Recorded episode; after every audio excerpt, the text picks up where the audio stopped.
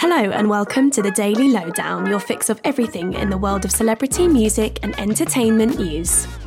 Rapper Mod Sun has broken his silence after his split from fiancée Avril Lavigne. The artist, whose real name is Derek Smith, told Page Six via his representatives that he had been blindsided by the split. The statement said that as of a few days ago, the couple were very much still together, and that if anything had changed, it was news to him. The pair, who got engaged in Paris in 2022, were last seen together in public at a pre Grammys party. Avril is yet to comment on the news. Niall Horan has responded to rumours of a collaboration with his former One Direction bandmate Harry Styles. The singer, who recently announced that his third album, The Show, will be out in June, was appearing on Capital FM when he was tasked with answering a series of questions with the wrong answer. Listen to what Niall said in response to those collab reports. We want you to answer everything with the wrong answer. Ooh, Are you aware okay, of this game? Yes, Are the TikTok rumours true? Are you collaborating with Harry again? Yes.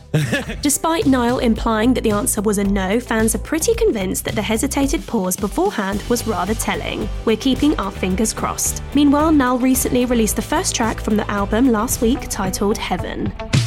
Ariana Grande is back in the studio working on music, and the singer shared a video of her recording a remix of the Weeknd song Die For You. hard on you,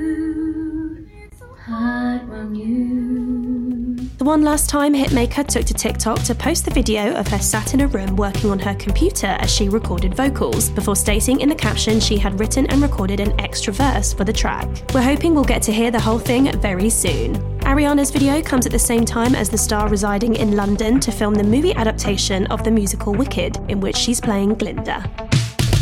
Pink performed an emotional rendition of her new song When I Get There during a recent appearance on The Late Show with Stephen Colbert. The singer, who is currently promoting her new album, shared with the TV host that after losing her father in August 2021, she wasn't able to put into words how she felt, hence why songwriters Amy Wadge and David Hodges penned the track for her as a gift. there a bar up there where you've got a favorite chair? The song features on Pink's new album Trustfall, which is out now.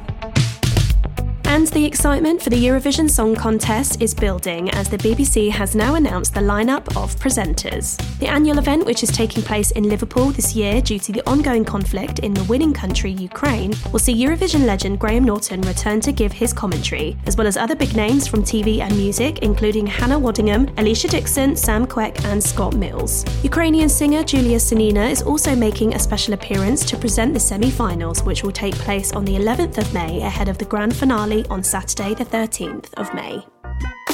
And that's your daily lowdown from Hello. Check out our social media channels and HelloMagazine.com for more news and updates on your favourite celebrities.